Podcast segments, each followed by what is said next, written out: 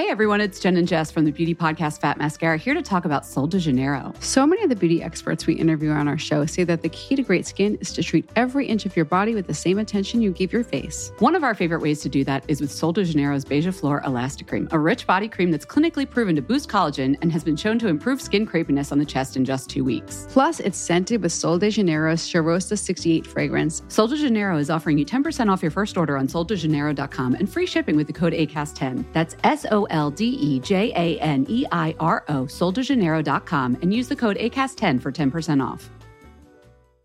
Ryan Reynolds here from Mint Mobile. With the price of just about everything going up during inflation, we thought we'd bring our prices down. So to help us, we brought in a reverse auctioneer, which is apparently a thing. Mint Mobile unlimited premium wireless. Ready to get 30, 30, bit to get 30, bit to get 20, 20, 20, bit to get 20, 20, bit to get 15, 15, 15, 15 just 15 bucks a month. So, Give it a try at mintmobile.com slash switch. $45 upfront for three months plus taxes and fees. Promo rate for new customers for limited time. Unlimited more than 40 gigabytes per month. Slows. Full terms at mintmobile.com.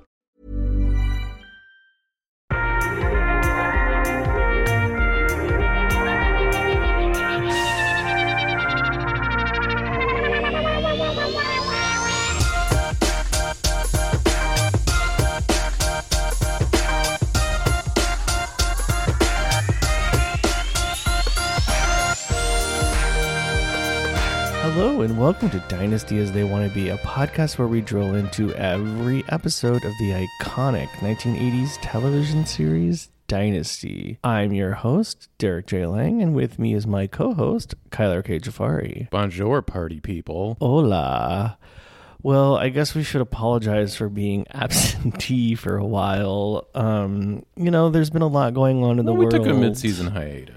Yeah, just a little hiatus. You know, there's so much going on. We just felt like we didn't want to be in the mix. You know, like I understand this podcast is fun and everything, but there are more important things for people to be consuming the past few weeks. I think we've covered this topic before. Where is Dynasty tacky right now, given what's going on, or is it escapism and therefore justifies itself? I, you know, Yeah, I mean, even if it is escapism, I think there's more important things going on that we shouldn't necessarily be escaping right now when it comes to consuming culture and media. So, yeah, that was kind of the reason for the mid season hiatus. But now we're back. so we have in honor of the mystic psychic powers in in this current episode. Yes, a return to the supernatural Yes. Dynasty. I think our prior visit to that realm was what the over the top tarot card reader slash psychic in Rome. Yeah, f- for psychic stuff. But I mean, we also got, you know, some optical illusions and all kinds of things in this episode.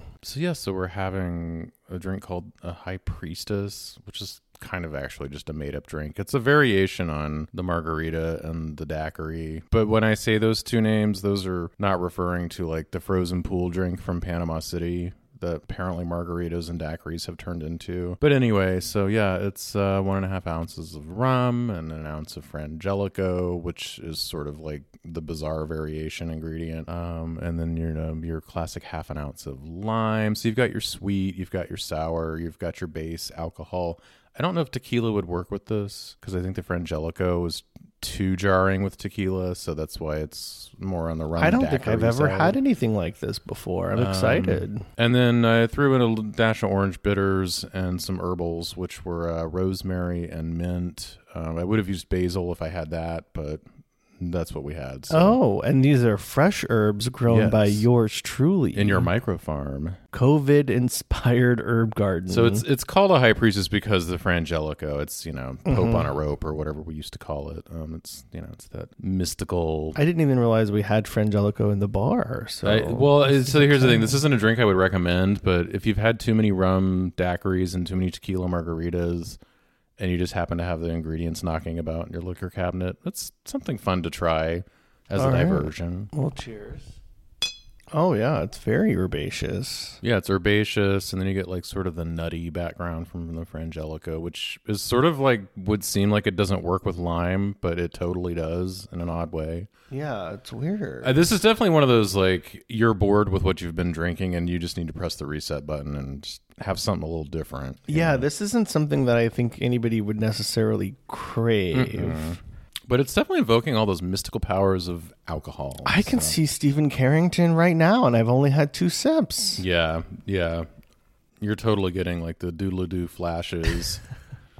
Yeah, you look like Fallon right now. I want to go over there and make out with You're you. come gang rape me. Ooh, wait, can't say it that. Whoops, sorry. Well, I do have some good news. I haven't really talked about this with you, but um, we are available to be nominated for the podcast awards. Did you know this? yes, I, I knew this because you, you told me. Oh, I did tell you. Well, I wanted to tell everybody else out there if they're so inclined, go to podcastawards.com and you can nominate us in the People's Choice category and the TV and film category. So maybe we'll win an award and a trophy. I don't. I don't know if there's like a ceremony. Probably not now. And If they did have one, I think it's going to be It'd just be like a Zoom call or something. yeah, exactly. But um that's fun. So we could get some more recognition for the podcast. Well, I mean, honestly, if you're watching Dynasty, this is the only game in town if you want a podcast about it. Yeah. So, I mean, if you're listening, you might as well just go to yeah. podcastawards.com. Love us or not, we're all you got. It So- doesn't cost anything. You just have to sign up with your email address. So go do it right now. Push pause, go to podcastawards.com and scroll down. Look for Dynasty as They Want to Be under the D section. You sound like the customer support hotline, like walking me through the steps to reset my password or something. Mhm. And hold down the power button. Did you plug it in first?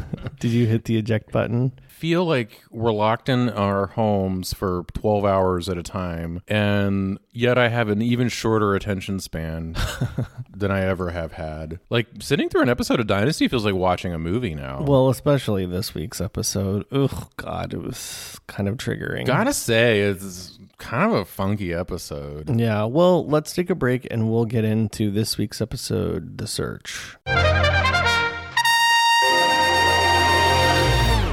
Today's installment of Dynasty as They Want to Be is brought to you by Audible. Audible is offering our darlings a free audiobook with a 30-day trial membership.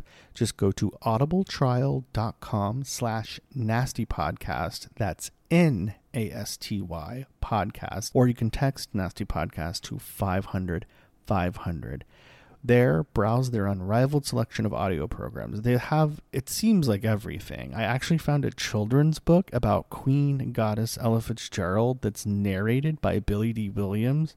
How freaking cool is that? To get started, simply go to audibletrial.com slash nasty podcast or text nasty podcast to 500 500.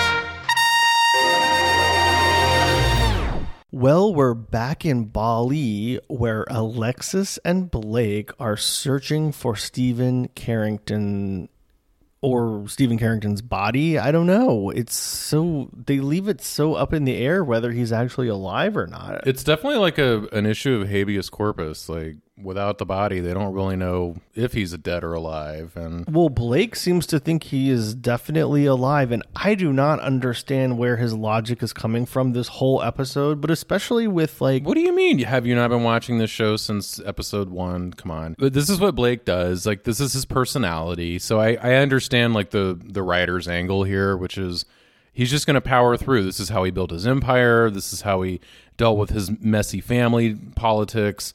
And all this is now how he's dealing with his son being potentially all the potentially dead. signs that their the writers have planted here make it seem like he's dead, right? Everybody else on the oil rig except for one guy Yeah, but this dead. is- the bodies have turned Okay, up. Okay, but again, th- th- this is soap opera writing, so it's all like information management.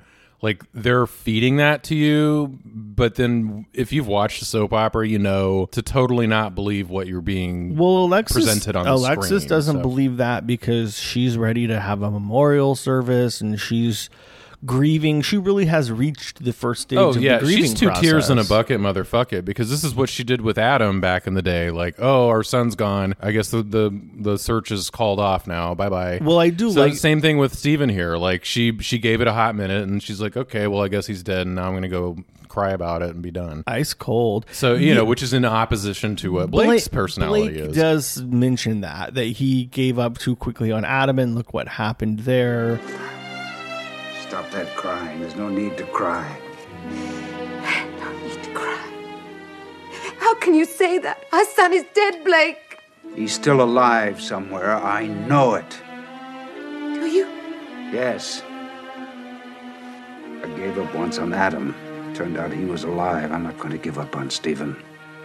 So I guess it does kind of make sense, but I don't know. From my point, I'd just be like, eh, I'm going home. He's dead. Well, it's definitely one of those like they've exhausted all the options here. Even the pilot, the captain, who's this guy? I don't know, and he's like in like the 1970s jungle safari suit. Like I think he's one that? of the Like, skippers from the Jungle Cruise. the Jungle Cruise at, Disney, Disneyland. Yeah, yeah. totally. Or or he's like gonna serve me some tiki drinks in that or something. I don't know. But anyway, even he's like done. He's like, look, I I gotta move on. Like my guy's got other projects to work on. Yeah, so we got this, this we got over. other oil rig explosions to deal with. Um, I do have to give kudos to the production designers though, because they did a really good job of making it seem like they were in a Borneo hospital, and the the stakes I feel like haven't really it's been this high one of those before. like you watch stuff from this period and it seems like outside of the united states the rest of the world was still stuck in the 70s because i don't know something about that hospital even the captain even though like he's not of the people but like well, darling, it's only 1980.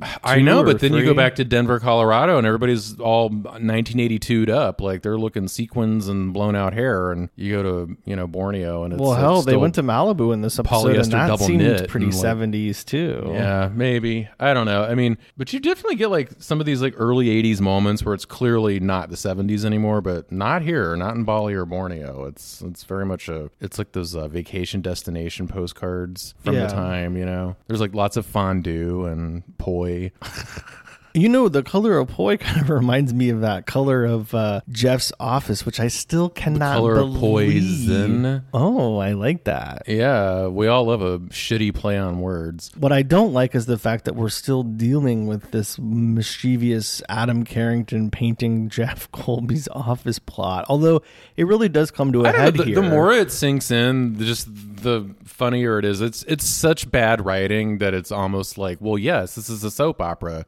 This is soap operatic. yeah, yeah, know? yeah. I'm fine with that, but like this has gone on for like more than three Oh, it, it definitely is one of those things that needs to wind up and like, yeah, we need to resolve this and find something new. paint the wall, let it dry, and then like let's move on. But I don't know what is in this paint, but it has it has very unique properties because now it's using like Star Trek teleporter technology like- to turn yeah, Kirby like there's like into Fallon. peyote or something in this paint because yeah, these are like he's having out of body experiences or something. It's causing him to sweat. It's causing him to see his Which I guess we're supposed to accept the fact that he's still holding a torch for Fallon, and I that's know what this it's is all like about. the writers are trying to make him so puritanical that he's not allowed to cheat on Fallon, even though she's done all of this Mm-hmm. stuff to him. Like the only way he can do it is if he sniffs glue, and Fallon beams in from the USS Enterprise.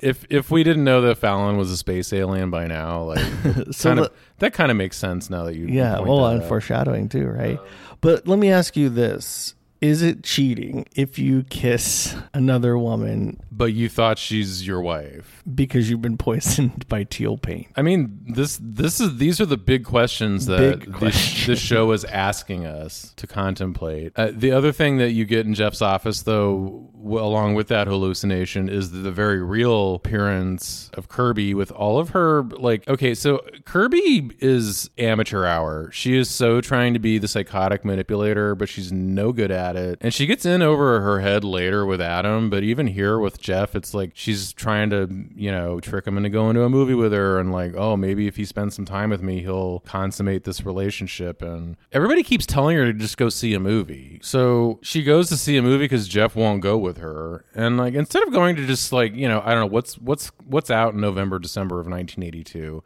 she could have gone and seen Sophie's Choice or she could have gone and seen Tootsie, but instead she goes and sees some fake movie that's not real. That's basically a meta, a meta on Dynasty, and like it's all just a, an excuse for her to talk about, you know, in thinly veiled terms, uh, the relationship she has with Jeff. Right. And then Jeff's like, "Oh yes, I've always, I just, I'm."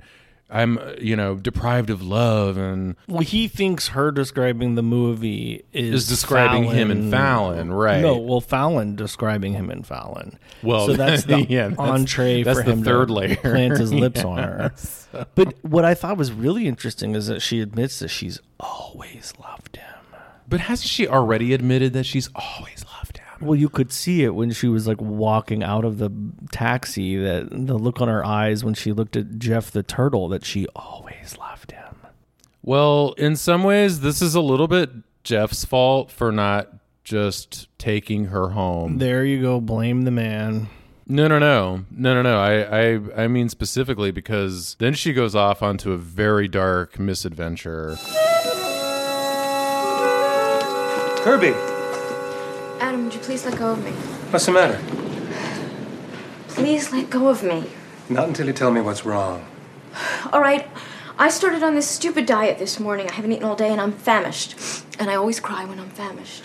I knew a girl like that once. She dissolved in her own tears. We've had this moment on this show before, and we're gonna have it again this episode. Great. Yeah. Trigger warning. It's only been two seasons since we had sexual this. abuse ahead. I didn't see this coming. I mean, I guess that's kind of the point, but That's again why, this episode.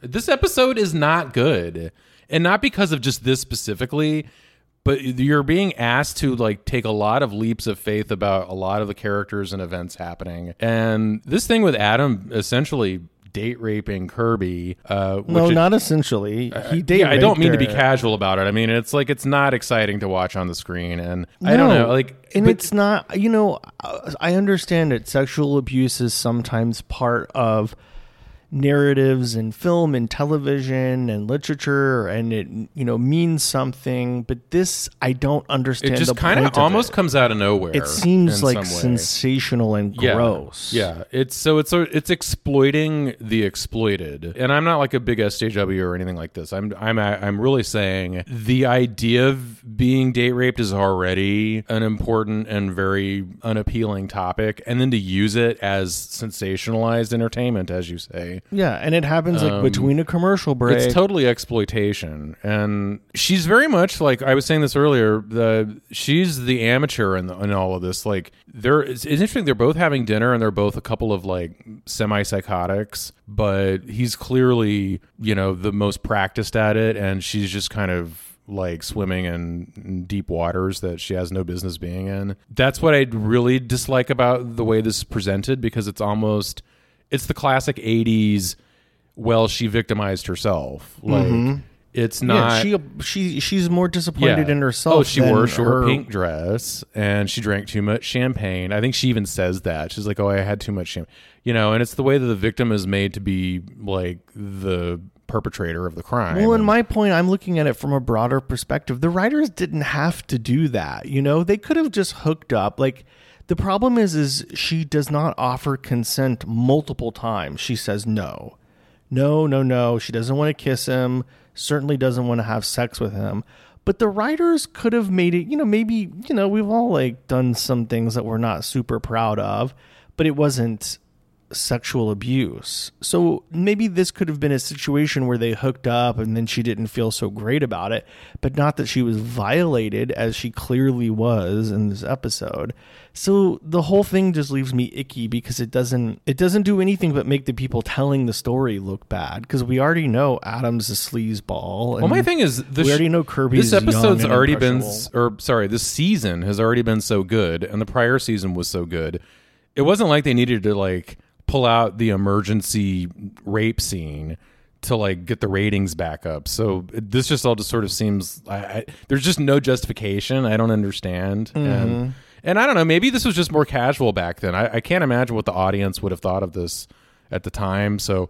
Maybe that's all it is, but I don't know, to watch it today, it's not a not. I definitely think. I mean, I haven't done scholarship into this, but I think stuff like this is the reason why it's so hard for survivors to come forward because this is what you're watching on one of the most popular shows on TV. You know, think about it. If you were somebody who went through something like this, and this is this is how it's depicted, where it's your fault because you drank too much champagne and you just wanted to dance. Like, no, gross. Get the fuck out of here. Yeah, all of this is like kind of underscoring how I used to not like Kirby's character, but now I just feel super bad for her. I mean, I still don't like her character. I think she's like in over her head on a lot of things, and she's playing with fire, and and she really got burned, obviously here. But uh, it wasn't going to be much better with Jeff, and she's already been put in place by her own father, um, who's so obsessed with social positions. Like, so she's like kind of being. You know, molded from all of these masculine egos and all these different directions. Hmm, But that's an interesting take. I just think she won't shut the fuck up. She talks way too much. And I think she doesn't really, yeah, I don't think she really understands how the world works. Well, and that's you know kind of an important lesson in the '80s is like the power of money and business and how you can very much get swallowed up into these things, and if you don't know what you're doing, you know you might turn out like her character in some ways, and it's not like it's her fault, but uh, the '80s world was a very vicious place. I mean, in some ways, we still carry a lot of those, you know, those priorities, but um, it, it wasn't the warm, fuzzy mid mid twentieth century anymore. Now, let's talk about Miss Crystal Carrington or Mrs. Crystal Carrington. I get confused because Mark Jennings is always around. Mark Jennings is just a mustache and some short shorts to me. So after that, I'm not really sure what the character's doing. Oh, come on. He's got a big heart. He got her locket out of pawn or out of hawk. He's another one. He's like, you know, on the surface, looking to be your ally and looking to take care of you, but really, he just wants his own selfish. He's just trying to get. No, I don't agree with that at all. He wanted to protect her. He still has feelings for her. And, you know, him displaying Well, that. actually, maybe in some ways that's more Crystal's fault then, because maybe she's not reading that. Blame putting, the woman. He's putting that on the table, but she's not like picking it up because she's still trying to have this both ways, where he's like her friend, but he's also his like. the- I don't think there's anything wrong with that. I think where she fucked but I don't up- think he's he's gonna do that. He's like, I want Crystal back, like not Oh, as yeah, a yeah, friend. yeah. No, right? I obviously that's where this is going. It's nice to see you wearing the locket again. At least something of our past still matters to you. The picture of me inside. It's not still there. I replaced it. But I think where she messed up is that she's wearing this locket with every outfit now. And Blake, uh, you know, The necklace, the necklace, The necklace. and another piece of jewelry that gets her into trouble. well, you know, this is the most interesting thing about Crystal is her jewelry collection. um, but no, I mean, it's it's a bad move. You know, she, I mean, she is honest with Blake and explains where it came from and all of that. But then, literally, the next like three times he sees her, she's wearing it, and I think it's uh, you know got bad juju. Well, this is another like I normally Crystal just kind of sometimes irritates me, but I'm never love loving Crystal. In this moment, I just feel really bad for her because it's like she's just doing what Crystal does, which is she has this little memento and she's just so simplistic not in a bad way but you know this this to her is just it's just my locket from back in the day and it doesn't have anything to do with mark or me still having feelings for him but of course blake's going to read it as such because this is what Blake does. I mean, this is again like a, it's interesting how soap operas present you character types or they create characters that become their own type, and you have to understand the dynamic between these characters. So for Crystal, the locket is just a locket. family it's, it's- it's a sentimental item, right? Mhm. But for Blake, it's oh, you're cheating on me again because he thinks she's always cheating on him with somebody. So you know, and then hijinks ensue, I'm sure. But we get the closing credits, so I guess we'll find out. the best part of all of this locket stuff is that we got to see the fireplace roaring at La Mirage in that scene. You mean with like the arched brickwork? Mhm. It's it, yeah, it's it's still like full 1978 Mexican restaurant up in there. Um and I'm sure it's still a hot place for singles to mingle. But you know, it's not like Blake is totally preoccupied with this locket because he's, you know, still searching for Steven and has hired a preeminent psychic to find him because that's how desperate he is at this point. So I like to call this period uh, in the trajectory of like public interest in psychicism and the supernatural, sort of like the post hippie era. It's, it's sort of where the like the people who were into spiritualism and psychicism got about ten or twenty years older because it's not like the late '60s anymore. It's now 1982.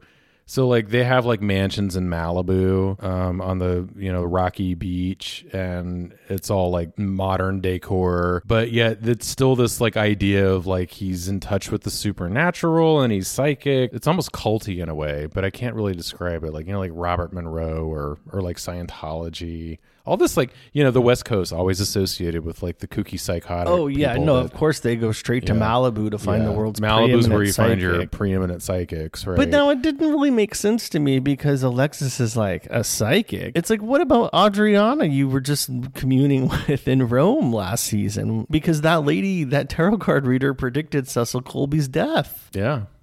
Yeah, she did. So why didn't they go to Adriana to find Steven Carrington's body or him living?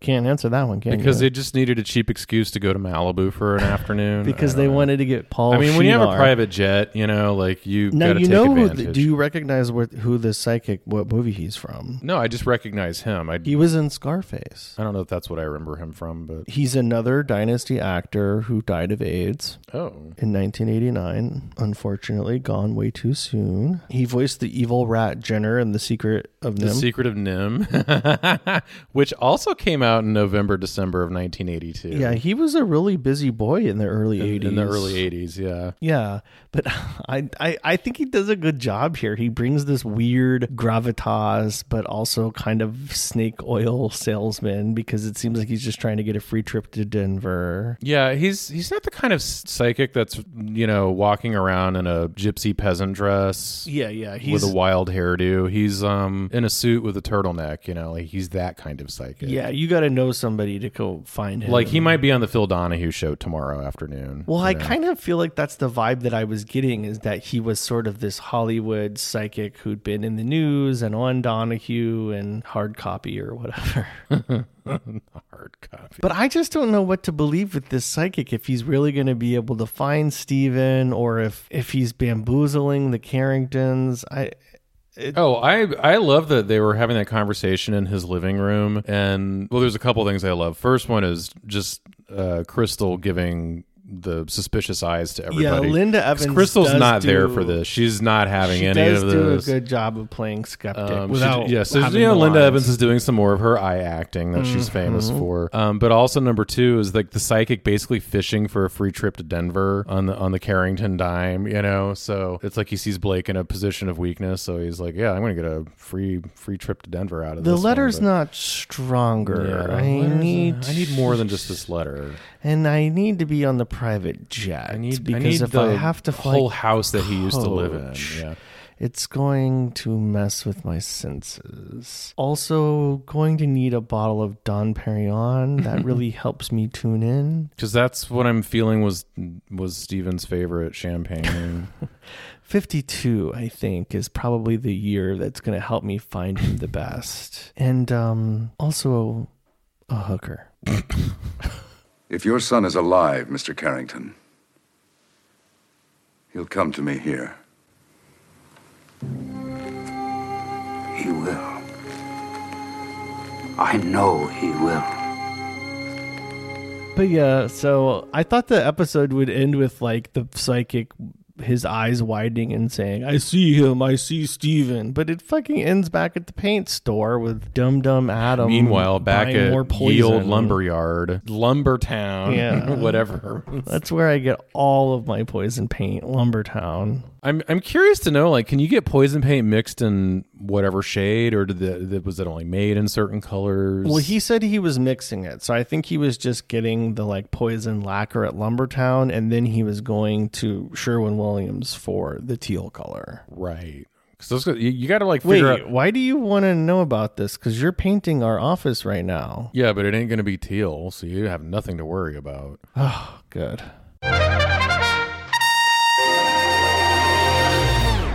This is the part of the episode where Kyler and I reveal our looks of the week. There were a lot of outfits this episode, a lot of one scene ensembles. And not a single one was good. The um More reasons why this episode's just kind of off. the the biggest offender I think was Alexis was finally in her safari gear, which is I think what we were looking forward to with this jaunt to Southeast Asia. Oh, she was full on Panama Jack with those knee high socks and like head to toe khaki. Yeah, mm-hmm. and the collar popped, you know. No, it wasn't working for it me. wasn't. Yeah, I wanted it to be. I like, mean, we do get one of her signature like short side high updo hair hairstyles. So you know that's that's interesting. But, But I wanted her to like take it to the next level, like a Phyllis Nefler in Troop Beverly Hills, like what she did. that's just total costume at that point. What do you think Alexis wears every goddamn episode? It's Well, this is definitely not costume. This is just like something you could pick up at J.C. Penney's. Yeah, so I it was it was definitely wah wah, totally underwhelming when I saw her in that outfit. I wanted to be more. Honestly, you know, you want to know who had my look of the week? Linda Evans. No. no, really, Kirby. Oh, really? No, you got to explain that one. Okay, so it's only a one scener, but it's where she goes to talk to Fallon. Oh, you like the black and red thing? She's got this black and red now. yeah, that would be a close runner-up. Well, here, let me defend my honor. So, a lot of times on this show, more so in the first and second season, they they do these kind of monochromatic looks where it's like all the same color or all you know two of two colors throughout, and it doesn't always kind of work because the mustard isn't mustardy enough Mhm. or the rose isn't like rosy enough. Three shades of the same color. But this is great because it's black and red, which you know I love black and red. That is a delicious combination. Well, and black and red is like fully embracing like this ain't the '70s anymore. Like this is very of that time. you Yeah, know? yeah. The the suede knee high boots are the same color. They match with the the red detail on the top, and the cherry on top, or should I say, the cherry on the ponytail is she's got a little red. um Mhm. I just used to call those deedly balls. I don't know what those are. yeah. whatever. At the end of her long ass braided hair, she's got a, a little red. Not a little red Corvette. What do you call those? Little Red that- Riding that you put in your Beret. little red beret. Little A red, red beret. beret.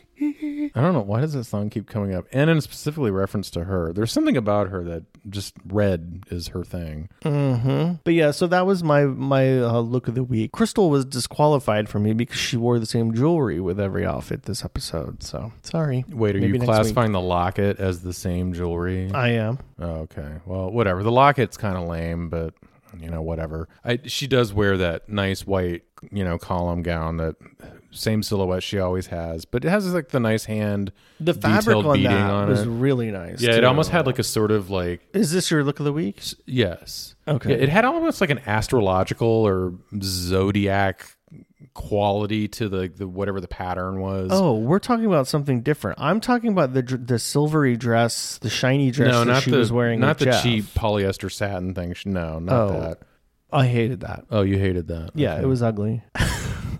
well, do you want to talk any more about it, or you... No, because uh, th- again, this is feeding back into why this episode's just kind of a you know flat tire. Like, I mean, she looked there's like a lot of forced writing. There's no great performances here. Although the psychic is sort of a fun performance, and then none of the clothes are even that interesting. So it's all the like. If you don't have any of those things, you don't have an episode of Dynasty. I think subtext. I mean, I guess you got some jet setting. I guess there was that, but Yeah, I do love that. But I do think there's a little bit of subtext with Krystle because did you notice that she was drinking sherry in the library Mhm. and then she went to go meet Mark and had a whole big glass of wine? So I think maybe she's got an alcohol issue.